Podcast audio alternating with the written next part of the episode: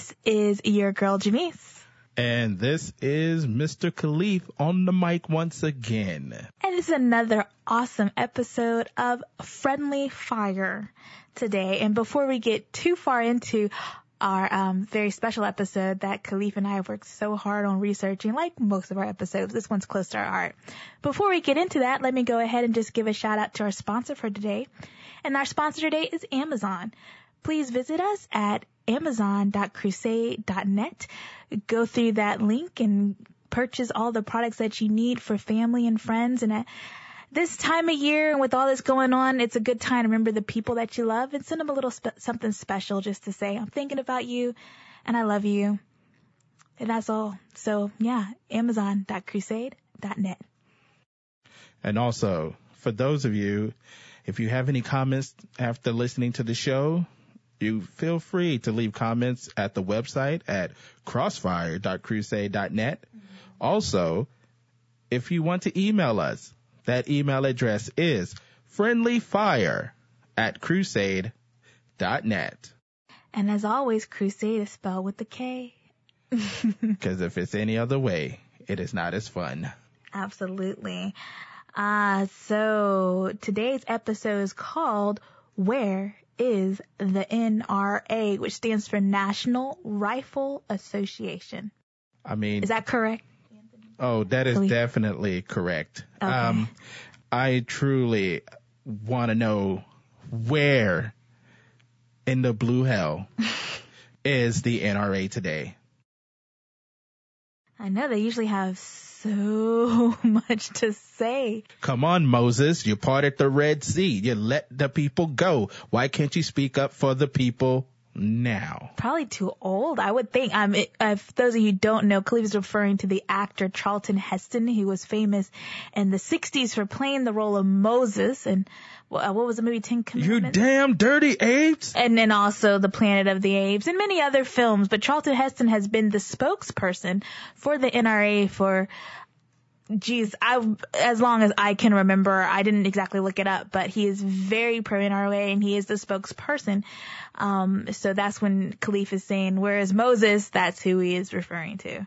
But not only that, I truly am a little in disbelief about this whole ordeal. Mm-hmm. I mean, the month, the Independence Month. I mean, Whew. it's, it, you know, but summer's always crazy. It is. Summer is always crazy, but mm-hmm. this Independence Month. I mm-hmm. mean, our last episode was talking about the purge. Oh, yeah. And, yeah. and you can almost kind of see the purge where this feeling now. is coming from, where where where it uh, stems from, I guess you could say. I mean, the purge is real.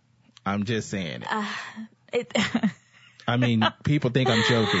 No, no, no. The purge but, isn't real, but there is a lot of um retaliation back and forth going on. It's getting really ugly out here in these streets and some people just want to blame, you know, POTUS all the way at the top, you know, for being divisive when I'm like, oh, come on, seriously? POTUS is half white and half black. He's the most inclusive person we know. I mean, I mean, as far as Americans go. And we have all the tragic shootings of officers, civilians. Mm-hmm. I just want to know when will it stop? I, I have, hmm. I mean, I've seen it since I was a kid. Right, right. I'm seeing it now. I saw it in history books saw and videos history books, from the civil rights movement. pictures, reading about it. I mean, it's, it's hard to see history kind of repeat itself in a way.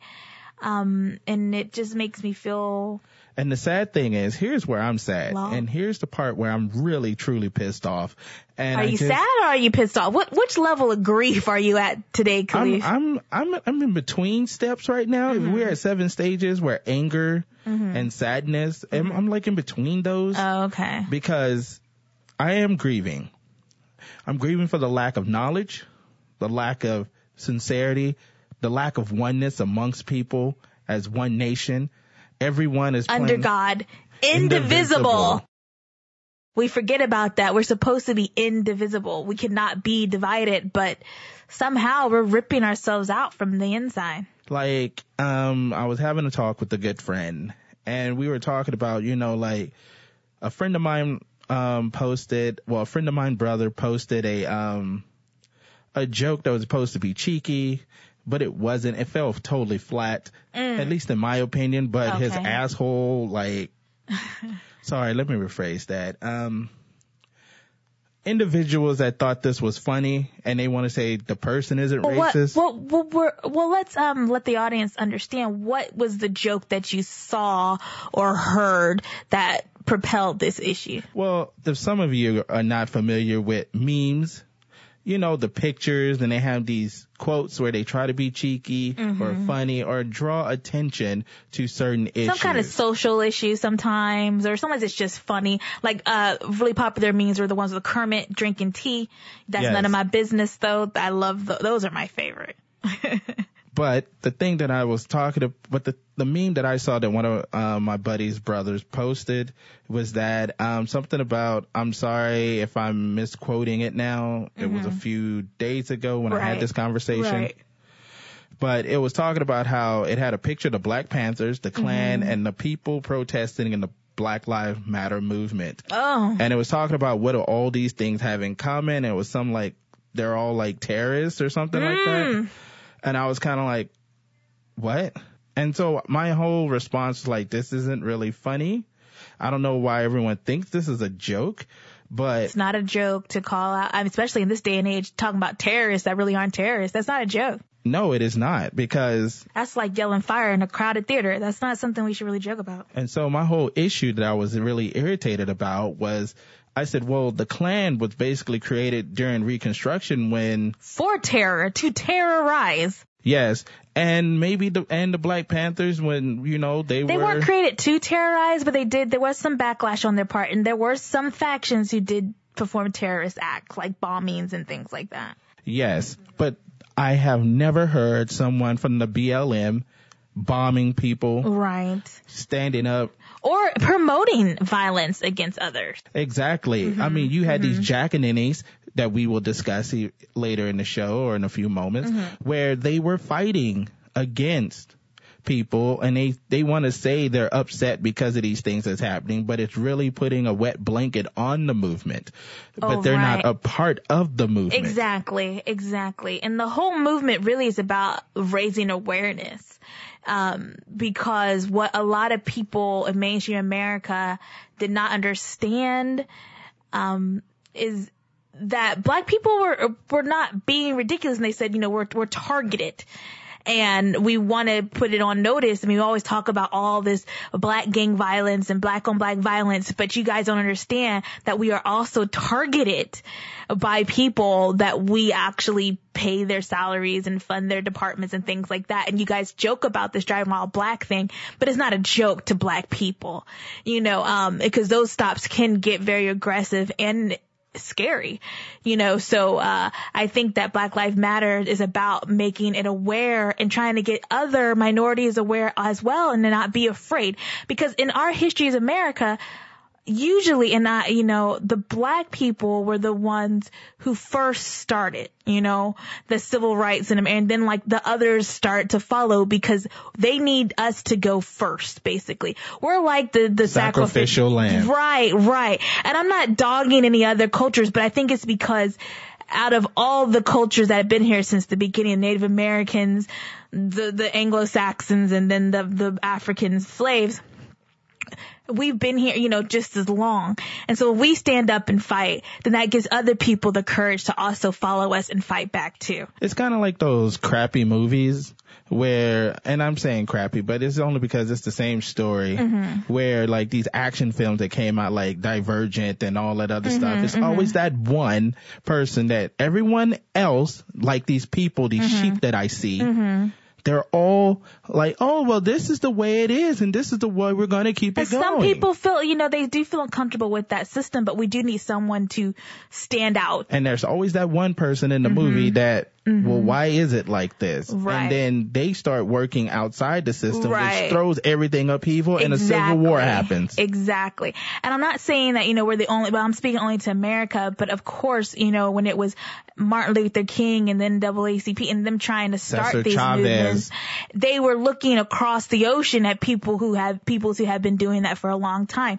And let's not get it twisted. The want for this drive for democracy and freedom and taking care of the socially downtrodden, we got that from the democratic movements in France in the 1700s. So these things are all connected. We are all human beings who all seek for the same justice.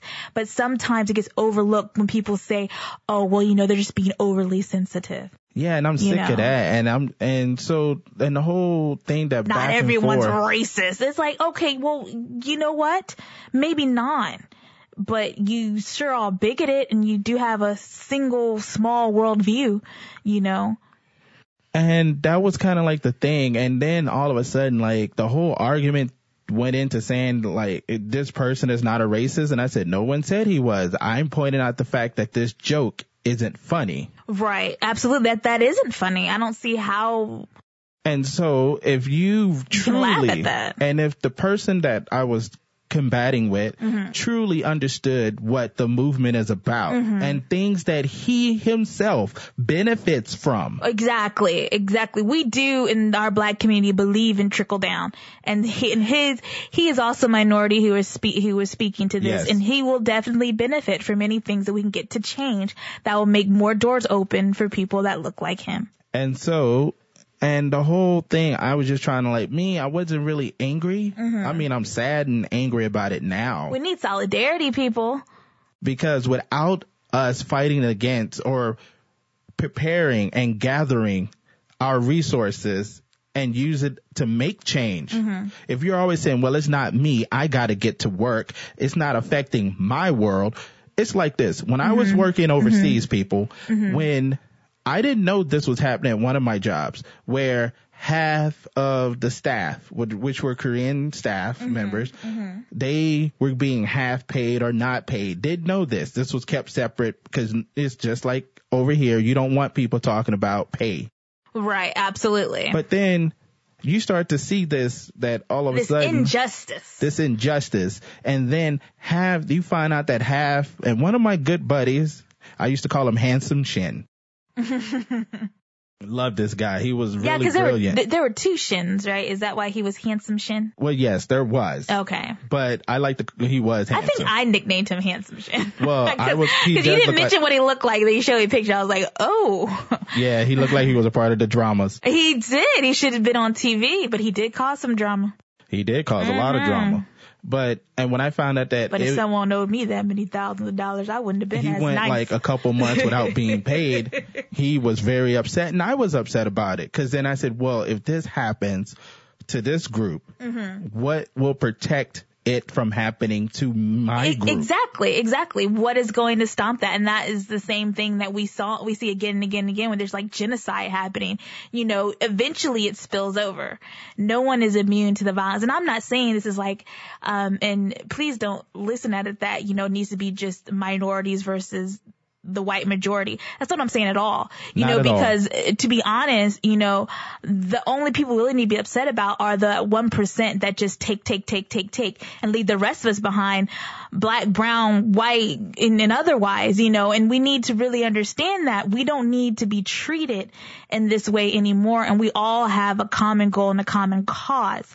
And that is, and if, in, uh, just as a taxpayer who is black and- or brown or white or, or, or Asian or whatever, you should want to believe that the people you pay to protect and serve will treat everybody the same way. It's you like know? Dave Chappelle.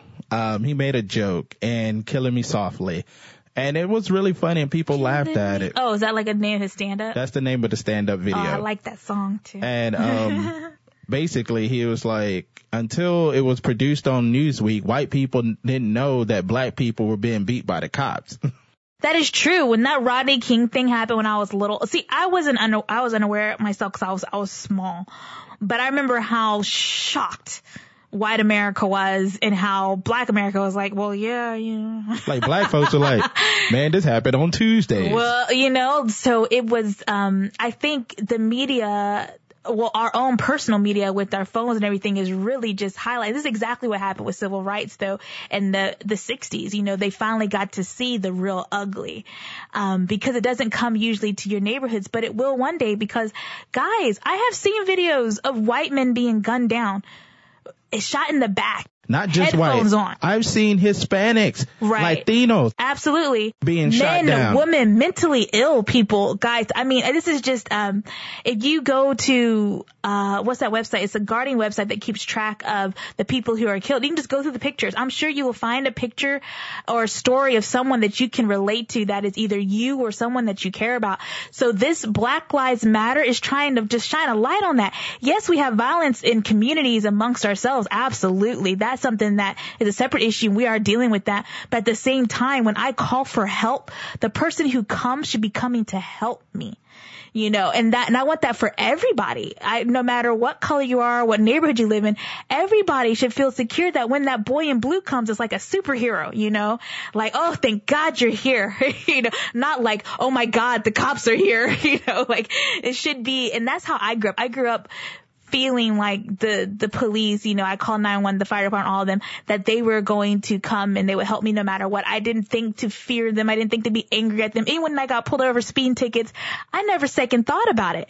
But nowadays, I'm more cognizant. And when I was pulled over for my registration being out of date, I was, my heart was about to beat out of its chest. I was so terrified because it was getting dark and the cop came up and he seemed a little bit, you know, standoffish. And I think he saw that I was scared and then it kind of diffused the situation. But I just, I never would have been like that before now. Before three years ago, I probably would have been like, oh yeah, you know, I need to get to the courthouse, but I just haven't had time. You know, th- but now I'm just like, I don't say anything. I just hands on the steering wheel and wait for them to tell me what to do because yeah, I, I don't want to have a situation that is misunderstood. And and the only reason why I was just really trying to, and thank you for sharing that. Oh, I'm sorry. I didn't even go on a tangent with that, but I just remember how scared I was and I was so close to home. That's all I was thinking was, oh my gosh, I'm like two blocks from my house. I wish. and so, and the whole issue, like when I have friends that seem like they're saying something or showing something Mm-hmm. that is just utterly ignorant, I do my best to explain why it's ignorant and why, as a friend of mine, Mm-hmm. I should be able to tell you that's a little offensive. And it's not out of being sensitive. It's not out of being sensitive. right. It's kind of like I was talking to my boy and I told him about the movie White Chicks. Mm-hmm. And I said, although there were parts of that movie that was funny, but two black dudes white facing themselves, acting like stereotypical white girls, I didn't really find that funny. Okay. But It was funny. It's I- like social commentary. It was hilarious. I, I mean, I didn't really like it. I'm not being, Yes, I mean, I liked the movie because there were funny things about it. Like Mm-hmm. Terry Crews was just hilarious. Like his stuff was like, what's up, snowflake? That made me, I died laughing because there are brothers who only like white girls. Mm-hmm. Right, right. And so it's kind of just, it was a commentary on it. It's, it's a comedy and it's not making, it's, I didn't think it was But was I got it. Caustic, but I saw it as a, as a young person. But it wasn't caustic. I mean, but it wasn't. I mean, it was the Wayans. Everybody loves them. but that's what I'm saying. And I was trying to explain to my buddy. I said, there's a difference between caustic humor that is made and it tears you down. Right.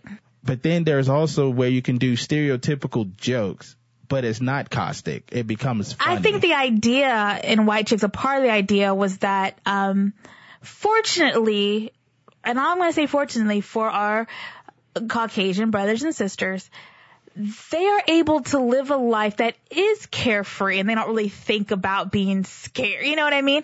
So there is a kind of like a lightheartedness about, you know, oh, they're spring breaking, you know, don't have to worry about, you know, being arrested and thrown in prison for four years, you know, so these are things that, um, we just highlight it must be really nice to be this carefree. And that's just all that I think that was about because I also liked one of my favorite movies from the 80s. It's, pe- people gave a lot of flack, but I thought it was all Soul Man. I think we talked, awesome. talked about it before because when he goes to dinner uh, with his white girlfriend at her parents' house and how they see him, you know, we as an audience know this is a white guy with like some tanning capsules or whatever, but the way that they saw him, the stereotypes and everything, it just kind of just shined a light, you know we look at things a little bit differently and maybe not being outright racist and you correcting your friend's brother, I think is totally appropriate because if he isn't a racist, you don't want him to get perceived as such because he said something or he posted something that was really insensitive to other people's. And that's the thing that you should point out. We should point out that to each other and to our brothers and sisters of all colors when something is a little too inappropriate. Just, you know, just be careful. You know, you don't want people to see you in this light if that's not true. And if it's just ignorance, we can correct that, you know. If it's prejudice, we can correct Because I swear by that. God, if I started posting, and I know for a fact, and I don't do things as tit for tat, but Mm-hmm. let any of my Latino or Hispanic friends, and I started saying some really shady shit about Latino or Hispanic culture, I Mm-hmm. guarantee it, they'd be quick, quick. to correct you. I mean, faster than I can go get out of my mouth, and I'll be corrected. Mm-hmm. And that's the thing that I'm trying to say. And I'm just like, but how come me as a black guy, like, oh, you're being sensitive? But it's like, no, I'm not. Because if the shoe was on the other foot, you be quick to correct me. Right, right. And I just want you to have that same understanding and cognizant of cultures. And that's what I've always tried to do and being an expat and you know as a child and as an adult is just being aware of, the cultural differences and what could contribute to someone feeling this way or thinking this way. And you know I try to give people the benefit of the doubt. And I'll be honest I'm a lot harder on Americans than I are on other cultures because the way that we are raised the values that we are taught um in school and in the public sphere and everything we a lot of things we should know better you know, so I do have like a really shorter fuse with Americans just because I'm like, you know, you should know better that that isn't appropriate for you to say, isn't appropriate for you to do. Um, but then again, we have a guy who's running for president, the de facto nominee for Republicans, who doesn't seem to care about what he says and what he does. And that's an unusual behavior because that's not how we're taught in school. You know, our teacher, there, there shouldn't be a teacher out there who would, who would approve of that kind of behavior from their But students. But if you kind of have an affluenza outlook on life, mm-hmm. this is the way you behave. I suppose, and I just, it's just so ugly because the people who are following behind in his footsteps are not even from where he's from. You know what I mean? So it's, it's really sad that he has become a shepherd of these sheep who really have no clue. You know, I mean, this, he's part of that 1%. And he doesn't even have it honestly. He steals and lies and cheats to get it. But you honored that kind of personality as like a, a great American. I'm like, that's not the kind of things we should honor and respect in our culture. So And that is a fabulous point. And so, talking about our culture, but on the week um, of the 4th of July, right? Independence Week, mm-hmm. there were many incidences that occurred. It was a rough week for America. It was a very rough week. Um, I got this information. Um, the Dallas, first I want to discuss about the shooting in Dallas during And- the right. BLM. And that's why I said this was really close to us because some of you do know that Khalif and I are from Texas, Houston, and Dallas is like, you know, this is Texas. hop, skip, and a jump It's from us. close. It's very close. So this happening so close to us is hits us hard because that was their Black Lives Matter division in Dallas that was leading this march when this tragedy took place. So, and I got this information, also some of this information from heavy.com. Mm-hmm. So on July 7th, to 2016, Micah Xavier Johnson ambushed and shot 12 police officers and two civilians in Dallas, Texas, Mm-hmm. killing five of the officers. Johnson was an Army Reserve Afghan war Mm-hmm. veteran who was reportedly angry over police shootings of black men and stated that he wanted to kill white people. And I think this statement was something that he had actually said to the police during the negotiations when they were trying to get him to disarm himself. Um, and that's what the chief of police did repeat. And that he did mention he had no connections to.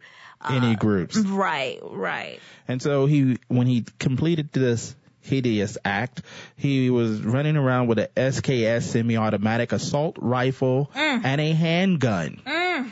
He, and also, as we said before, he's not affiliated with any groups, mm-hmm. but I had to dig a little deeper, like Right. trying to figure out like, well, Who, who is this guy? who is right? this guy? Who is this Micah Xavier, um, Johnson? Thank you. Mm-hmm. Mm-hmm. And so Because they were talking about how he's self-radicalized, right? I mean, immediately he self-radicalized mm-hmm, himself. Mm-hmm. He was mm-hmm. down with some militant black separatist mm-hmm. groups. And as I'm looking through this, I said, well, first. Well, let's figure out where he comes from, right? Well, he's an ex-military vet. How did, mm-hmm. Mm-hmm. if he's an ex-military Afghan vet, how did what he get out? Because they said he was relieved mm-hmm. of his relieved duty. of his duty. Not what does that mean? Right, right. So I found out that he was honorably discharged from the military, although it was under mysterious circumstances. Oh, really? Mysterious. Yes, he was sent home from Afghanistan for sexually harassing a female soldier. Uh oh. Now the details of this issue. Why did he get an honorable discharge for that then? Well, That's before I get honorable. into that, okay, I'm sorry. Before I get into that, it was really interesting because mm-hmm. the details of this situation was unknown. Uh, yeah, it's probably. I mean, been... it's not. I mean, it's not. It's disclosed. not public record, absolutely. Especially if the military tribunal took care of it, it won't be public record. So, um, there was an article that I found also with his um, lawyer, mm-hmm. Bradford Glendening. Um, he's a military lawyer. He defended Michael Xavier Johnson, and here are some of his statements. It says the Army sent him back to the U.S. recommending other than honorable discharge, mm-hmm. said Bradford, the military lawyer who represented him. The recommendation was highly unusual since counseling is usually ordered before a drastic steps are taken. Mm-hmm. And was set to be removed from the army in September 2014 because of the incident. Mm-hmm. But instead, he re- he got an honorable discharge month later. But his lawyer also said, someone really screwed up on this, but it was to my client's benefit. So do we know about when he left the military exactly, or that we don't know exactly no, how long? Don't know exactly because okay. he was already... I mean, this thing is still being investigated, right? Still being mm-hmm. investigated, and there are like they interviewed people that knew him from the neighborhood. Mm-hmm. He he seemed like he wasn't like he spent most of his time on Facebook or sorry, he spent his time on social media, possibly self radicalizing himself. Mm-hmm. But like someone that knew him from the neighborhood was in disbelief because they said he spent like eight hours a day playing basketball. Mm. And he'll be at the park. Sounds like he didn't have a job. Yeah, he sounded like he didn't have anything to do with himself. He just. And so I'm not making concerning. up any excuses. Right? No, absolutely not. Out these but things. It just feels like this person was I mean usually but we we do know that people do get radicalized who are lost who feel like they don't belong. And so this seems like that classic behavior of that that kind of personality. Yeah, they in the news, the article they said he was a he was one of those lone wolf types. Mm-hmm. He was mm-hmm. usually by himself, but the people that he I mean, even the people that inter- they interviewed, the news interviewed, mm-hmm. went around talking to people that said they knew him. He seemed like they all called him Xavier. They all felt that he was a really cool guy. Yes, he did live alone and he spent a lot of time by himself, but when he was out mingling with people, everyone thought he was a really nice guy.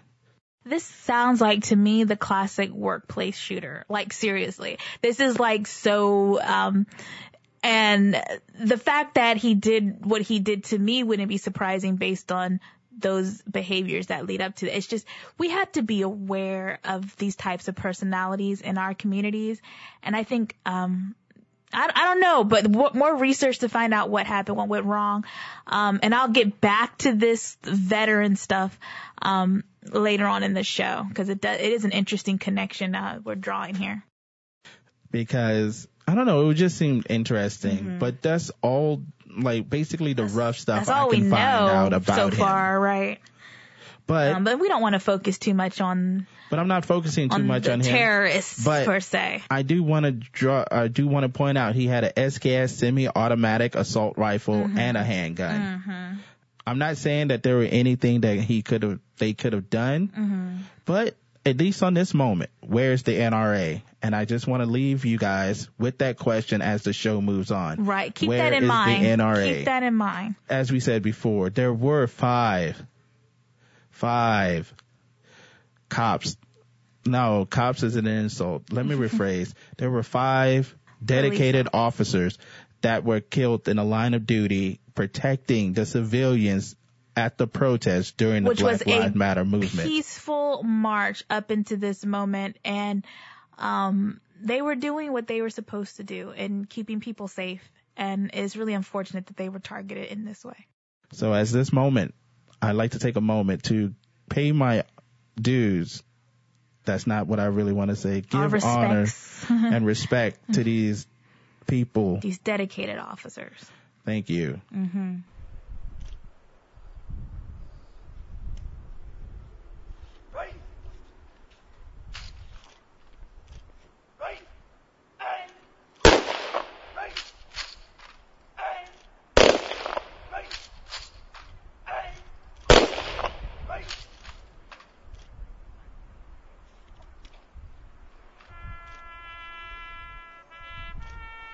Thompson, 43, a nearly seven year veteran that was recently married. Patrick Zamarripa, 32, Iraqi war veteran, father of two with a giving heart. Michael Krol, 40, who just became an officer after spending time working in a correctional facility. His father said his lifelong dream was to be an officer.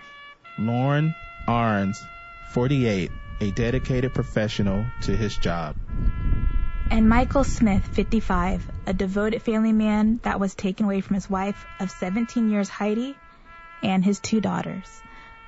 We remember these five fallen police officers. And thank you for your service. And also, during this moment, I also want to give respects to the individuals the fallen civilians. Now, these people were the ones I think that um, Johnson was referring to because this happened earlier in the week with these very public slayings of civilians interacting with the police. First, we have Alton Sterling. He was fatally shot by two officers in Baton Rouge, Louisiana on Tuesday, July 5th, 2016 he was shot outside of the Triple S Food Mart selling CDs. Was found after the shot, was found after the shot, the gun that was in his pocket. It was also caught on camera, the officer removing the gun from Sterling's pocket. He didn't have a gun permit. And uh, he also was a father of five children. Very heartbreaking. His oldest 15 year old son um, the the day after um, the video was released, and it was all over the internet. Of it just it looks like a murder, and it, it was really hard to watch. And then the next day, well, it was really hard to watch because you have you see a I mean he is a big guy, but he have him pinned to the ground, his arms like almost to his head. And and you hear the officer say, if you move again, I swear to God. And then not too long after, hear pop, pop. It wasn't just hearing it. We actually saw it. And no, we, I'm, I'm saying, I'm just describing. I mean, I think the worst part was seeing him bleed out. We actually saw him die. And just, I mean, I don't know people how much I can say this disturbed the hell out of me. Um, I'm just saying, not because he's black, it's because he's a person. I don't give he's a damn. He's an American on one of our city streets. It's not like we're in some war torn Syria or something. This isn't something that's supposed to happen here. First and foremost, I don't give a damn if he had a, if he had a prior record. Mm-hmm. That, you should not be held, what is that? Um, I'm trying to contain my anger for the moment. I you should not use that to demean a victim. That's like a, a woman who's raped and you're like, oh, well, she slept with five other guys. We saw this in a few other court cases. Oh, absolutely. And but, the victim blaming is just disgusting. I really hate that. There is no reason for you to, I mean, especially he did not escape from prison.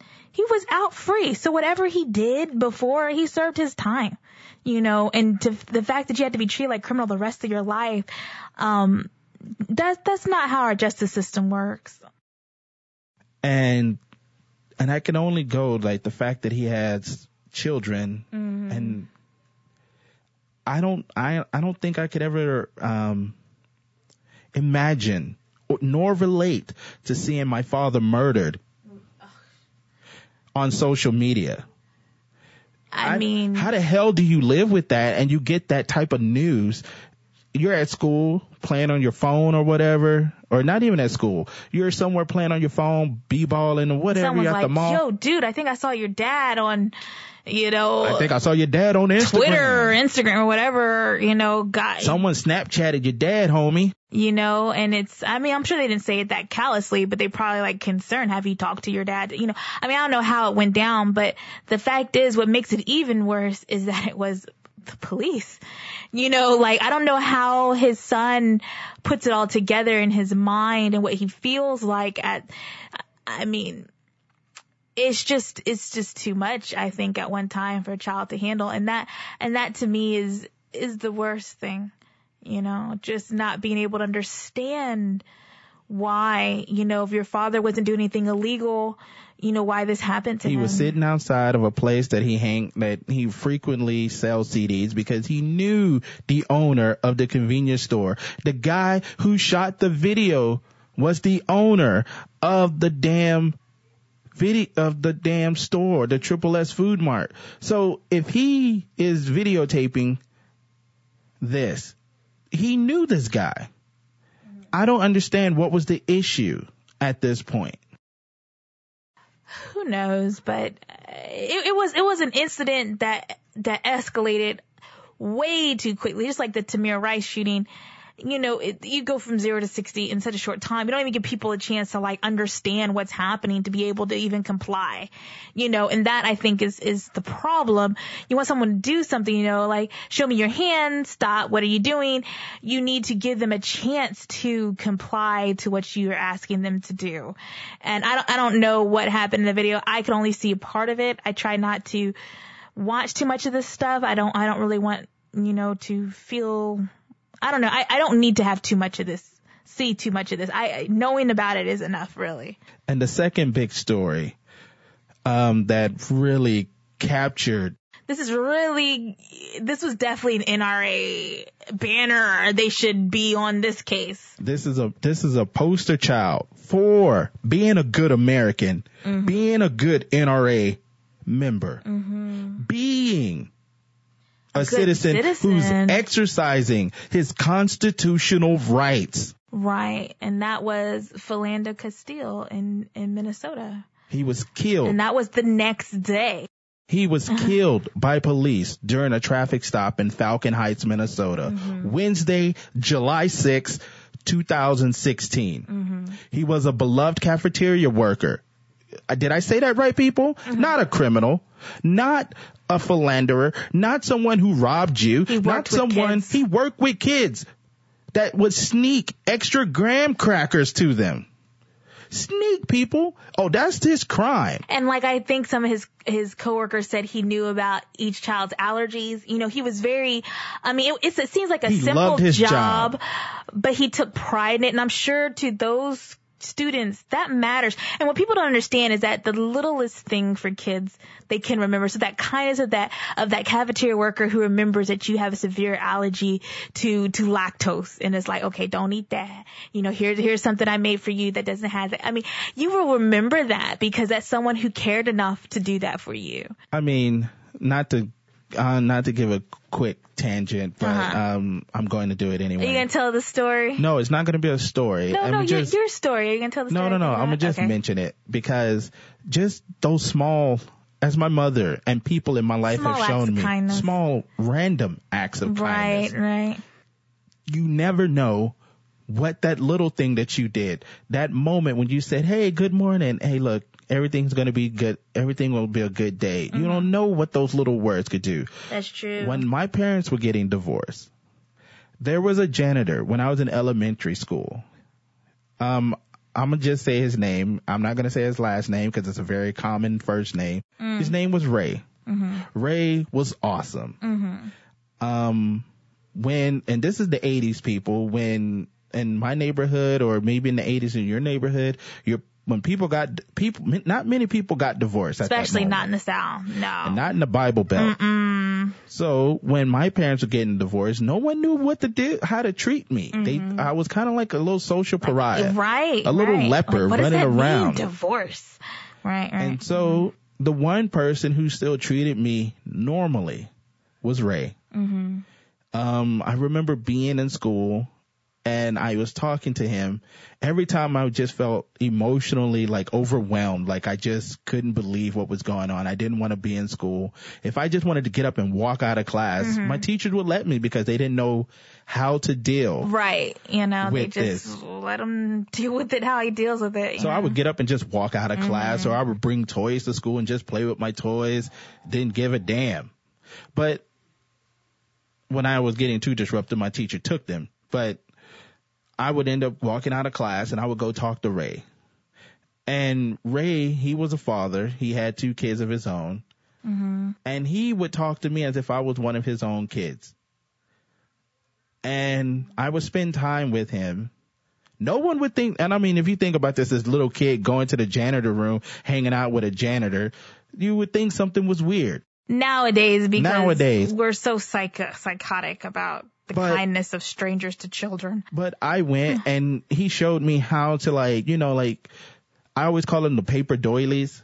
Mm. Well, not doilies, but the paper dolls where you cut them out and you it's cut ma- out makes paper. it makes a chain. Yes, mm-hmm. he showed me how to do that, yeah. and I mean these are things that he did that yeah, helped took me. the time out of his day to give you some individual attention when no one was really paying you any mind. Exactly. Right. And right. so this story with Philando Castile, when I found this out about him, really touched me because you purposely, well, not purposely, you ignorantly removed someone that was doing a great thing in this world. I know.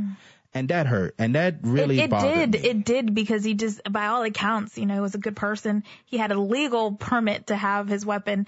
He informed the officer of such and received, like, you know, the death penalty and it just seems so unfair. And, you know, I really like that story about Ray with you. And I think we all have a story like that. You know, for me, it was Miss Becky who was a cafeteria worker. And I remember the day that I forgot my little lunchbox at home and my mom had just gone back to work. She'd been stay at home mom for a while. She'd just gone back to work and I had forgot my lunchbox. So, you know, you forget your lunch, you don't have any money. They give you a little back then a peanut butter and jelly sandwich or something like that. And I remember crying because I was like, this is not what I want. You know, I just felt so, I just, like my world was just, it was upsetting to me, you know, that I couldn't just, you know, call my mom and have her come bring me my lunchbox. So, um, but I remember Miss Becky, she was like, oh no, honey, it's okay. And she let me have, you know, the free lunch, like with the other kids, you know, the tray lunch and everything. And she just, I guess she worked out something later, but like after that, she was always like, hey, Javis, how's it going? You know, and she would like talk to me because even though it wasn't as awful my parents getting divorced, it, there was, you know, I was a little kid and there are things that were different and it but that was, was still a random it, act. It was. Kindness. And the fact that she, you know, later is always, you know, just checking in with me and maybe just beam. You know, obviously first when I came in the morning, coming through the front door and she's like, Hey, Jamise. And I, you know, I just be just smiling because I felt like, and I was always the new kid a lot because my dad was in the military. So having to have this stupid peanut butter and jelly sandwich and not have my lunchbox, not be able to have tray lunch, you know, you just feel, in those days in elementary, you just feel like a little outcast. But she, you know, made me feel, she brought me the tray and made me feel better. And, and she was like, oh, you know, and then the other kids are like, oh, okay, you know. So it just, people just they have no idea you know i mean and you don't know what your kids go through during the day when they're at school and they're away from you so uh, these people who do these acts of kindness and give you those attention that when you need it, it goes a long way, you know, and I do feel like he was that kind of person and I do feel sad that, you know, his community is going to miss him. And also just if you guys want to, as Jimmy said, there is a list on the Guardian that keeps updating. Mm-hmm. There's also another list out there. I mean, you would have to check the sources like I had. Um, it's called killedbycops.com. Mm-hmm. You can look that up because it, it kept updating. There were a few Latino, Hispanic males mm-hmm. that were listed on there also. And even a couple from our hometown made it on the list. So this was, this is a phenom, not even a phenomena. I can't even use that word. This is something, this epidemic that is trying to neutralize. I don't know if it's an epidemic. I mean, if you read some of the stories though, a lot of these, in my opinion, are justified. Like there is a situation where they are being actively shot at, where they are, and these are not things that Black Lives Matter is going to be that angry about. That is true. Um, but there are situations like with Philando, you know, and where you can be like, well, this was not an aggressive attack and this didn't need to happen. You know, so I'm not saying that, I mean, that the Guardian keeps track of all officer involved shooting civilians. And some of these things, when you read the story, you're like, well, you know, he was shooting at the cops. So, um, so I just want to make sure that we understand that not all of these people exactly are you know, but then again, also some of the people who are killed by the they are criminals, yes, but they may not have been acting aggressively, and that's another thing we also need to be be aware of. Yeah, you could be selling illegal cigarettes or selling illegal CDs or whatever, but the punishment for that, you are not the judge, jury, executioner out there on the streets. We have a justice system, although broken we do have it in place. And it is there are rules you need to be arrested first process charges brought against you. There are things that you we don't need to just gun down people in the street and just let god sort it out. This is not, you know that's not is not how we work. This is not Judge Dredd people. Exactly. So i pose this question again. I want law and order. Where is the nra mm. now well, where were they? Did they say anything? Well, during this week of terror. The NRA did release a statement after the shooting in Dallas mm-hmm. with no mention of any of the other shootings. Mm-hmm. Um, the statement released by the executive vice, vice president and CEO of the National Rifle Association of America. I forgot his name. Don't worry, honey. I'll find it. You go ahead and read his quote. But he said, on behalf of the more than 5 million members of the National Rifle Association, and especially on behalf of our members from the law enforcement community, I want to express the deep anguish of all of us feel for heroic Dallas law enforcement officers who were killed and wounded, mm-hmm. as well as those who so bravely ran toward danger to defend the city and the people of Dallas. Mm. With heavy hearts, NRA members honor their heroism and offer our deepest condolences to all of their families. Mm. Kind words for the cops. Kind words for the police officers that were gunned down by this vigilante. So if you would like to know who to contact with your thoughts and feelings about that statement, his name is James W. Porter II. And he is the exec, uh, the, the president of the NRA and the executive VP is Wayne LaPierre. Yes. I was like, it sound, it was very French. Mm-hmm. So yeah. So you can all, they do have an open Facebook page, I do believe as well, that you can also give your comments and, and, um, you know, because I, if we're going to support the Second Amendment, which I do, I do support the Second Amendment. I do support you registering your arms and having your licenses and being responsible with that very serious piece of weaponry that you have. I support that. And when you're doing the right thing and you have done that, you have registered, you have your license, you know how to use this, this piece of machinery, we should respect that because that is in our constitution.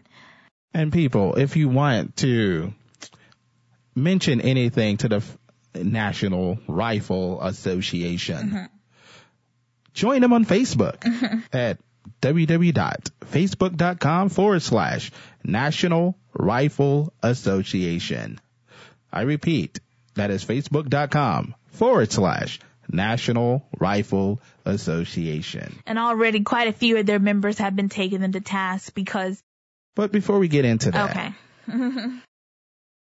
with this statement, why was there no mention of Philando Castile? Oh, we know why. We don't even need to answer that question. I mean, I'm just saying he was an American practicing his amendment rights. He did have a permit. He did acknowledge the officer and said he he does have a license to conceal and carry, and he does have a weapon. Mm-hmm. But why is there no support? I mean, the NRA support an open carry. Chief Executive Director Chris Wilcox says, unequivocally, we support open carry. We've been the leader of open carry efforts across this country. And this was said back I in March 30th. open 30th. carry should, is better than concealed carry, in my opinion. Just have it out. You so should. the police officer can see where it is. Just have it out. And right there on the dashboard. You should. I mean, you should have it hanging off a chain on Just your chest. put it out there, you know, cause, hey man, everything out in the open, okay? and and I'm just saying, if this is the point, they're they're so vocal about amendment rights. You have a citizen, an American citizen, practicing his constitutional rights, and nothing gets said. Right, right. And there seems to be a split with the organization. Philando A lot of their members are very upset because they're like, he did everything he was supposed to do and this happened and you guys still can't stand up for his rights.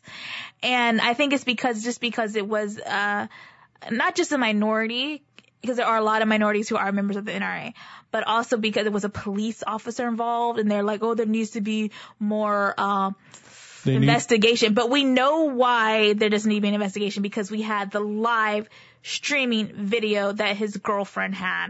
And there is no questioning what happened in that situation. But There's here's nothing my other left question. to investigate. why are they such a why are they such a stick in the mud or acting like a a car that is stuck in the mud on this because as the nation's largest and oldest civil rights organization the i mean this was a statement that was eventually released Oh, please let me read this. oh go ahead Oh goodness.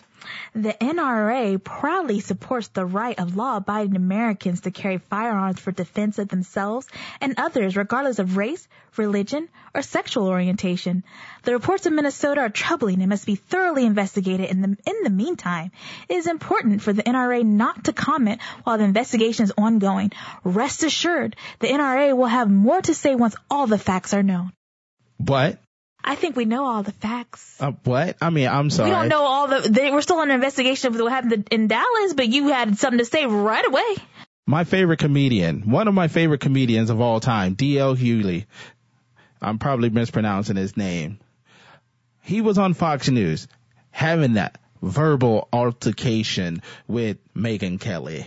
And he says cops are always giving the presumption of innocence where we're getting, where citizens are given, as you, what did you say, the deficit of innocence? Oh, the deficit of doubt. I forget there was a, a a brilliant guy from New Jersey who wrote an op-ed about the deficit of doubt and that um minorities are not given the benefit of the doubt. It's automatically assumed we're up to no good. You out at night with your hood up, no benefit of the doubt. You're in a bad neighborhood. You're trying to steal. You're in a bad neighborhood Or a good neighborhood or you're hanging on a any neighborhood. You look like a bunch of ninjas hanging on a street corner. You must be dope dealers. So let me go harass you. no benefit of the doubt. And so he's talking about how cops are giving the presumption of innocence. Mm-hmm. But if, so like we have the video of the guy saying, I do have a gun. And he says, I have a permit. And the guy says, well, give me your license and registration. The moment he says, it's in my wallet, he goes, he reaches back in his pocket to pull it out. And all you hear is pop, pop. And he bleeds out. Here's my thing. And he said this if this was the other way around, let it been a carjacker and this happened. That dude was a suspect in a murder. There would have been nothing else the prosecution need to persecute that individual. You shot him, he's dead. Enough said. I don't care what your motive was. You did it. You're on video. It's over. Said and done. Get the hell. Here's the, here's the key lock yourself up, stay away for 40 years, and die peacefully. Or we're going to give you the chair, whichever which one they seem We don't fit. have the chair anymore. Okay. I like to say the chair, mm. the sizzling. Now it's the shot. yeah, now you get the shot. Get put down like a dog. But it's an officer who did this. Now you're like, well, the evidence need to come out. We need to know what was happening beforehand. We got to see what the what was going on. We don't know if he was trying to threaten the cop. I'm like, the dude was reaching for his wallet. Yes. But I mean, to rehash this, I, I'm I'm gonna stand up for the police officers. In this situation, and in the situation we saw in Baton Rouge, in my opinion, these officers showed legitimate to the bone core of your soul fear. And they were scared to death in these situations. And they had a gun and they have a badge and they reacted as humans do when they are afraid to protect themselves. And that is what happened. They were no longer police officers. They were a guy against a, a guy that was bigger or intimidating to them. And they thought they were defending themselves in all honesty. That's what I saw. And that's what really shocked me, especially in the, you can see it better in the Alton Sterling shooting. The cop looks terrified like he just took down a lion that was trying to tear out his throat. Like that's how scared he looks. And the fact that the police officers are already hyped and in that fear and you don't see anything that happened before that to have created that kind of fear, you know they came into the situation already feeling that way. And so they're already hyped up on that. So with Philando Castile, this officer walks up to him. Let's put it in his, we're in the officer's shoes. He walks up to this man. He's already afraid.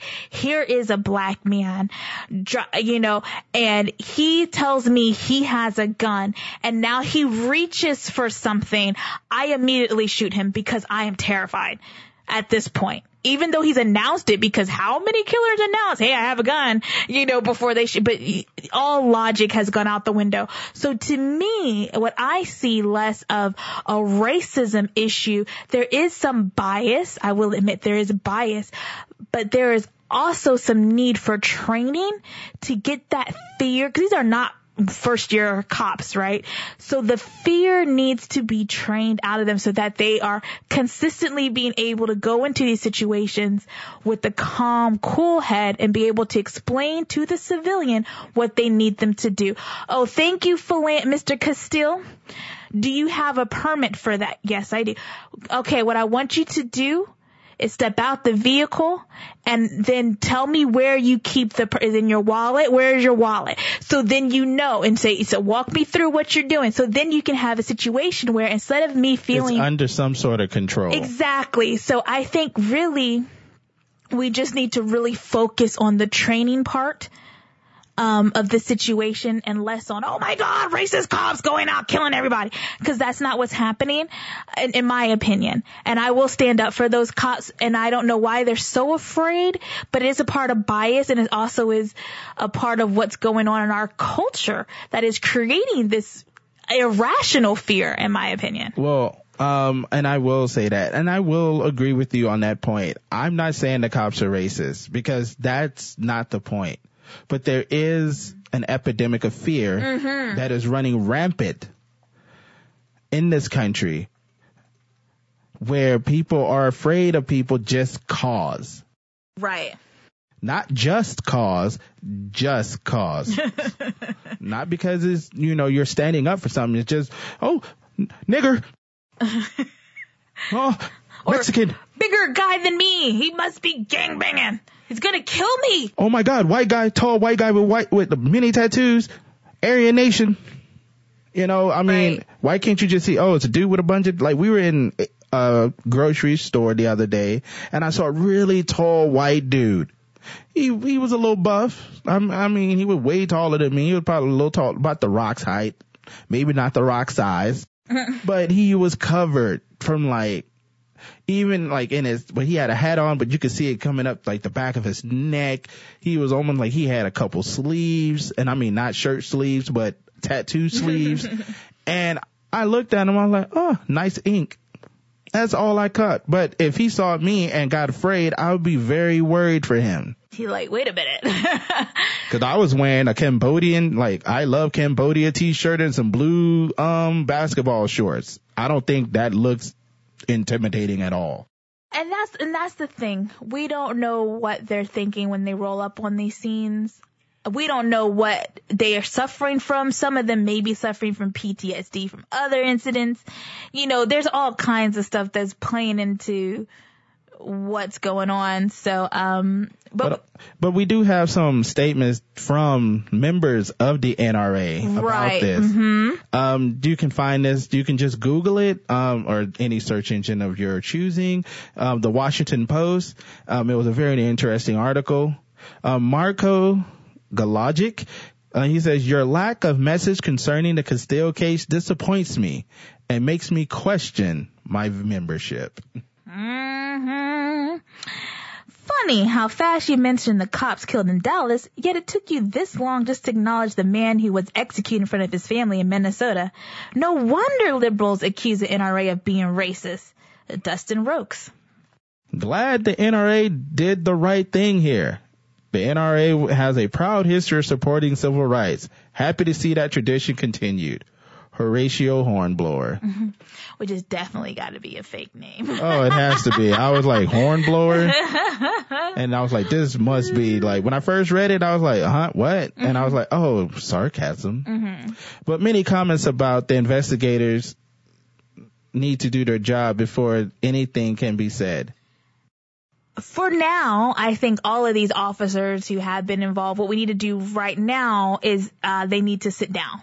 They need to not come to work. They need to be in counseling. They need to work on some some inner reflection, and uh, we don't need to be worried about them coming back to work at all. And then we need to then evaluate the situation, see if there are any criminal criminal charges that need to be brought. Um, and that's the situation I think where we're at with that. Oh yes. Mm-hmm. So, uh, Khalif, whoa, this has been heavy. So, want to take a break? Yeah, we're gonna take a break right now, guys. And as we're coming back from this break, we're gonna open up with Hillary Clinton giving some very, very strong words about systemic racism. Mm-hmm.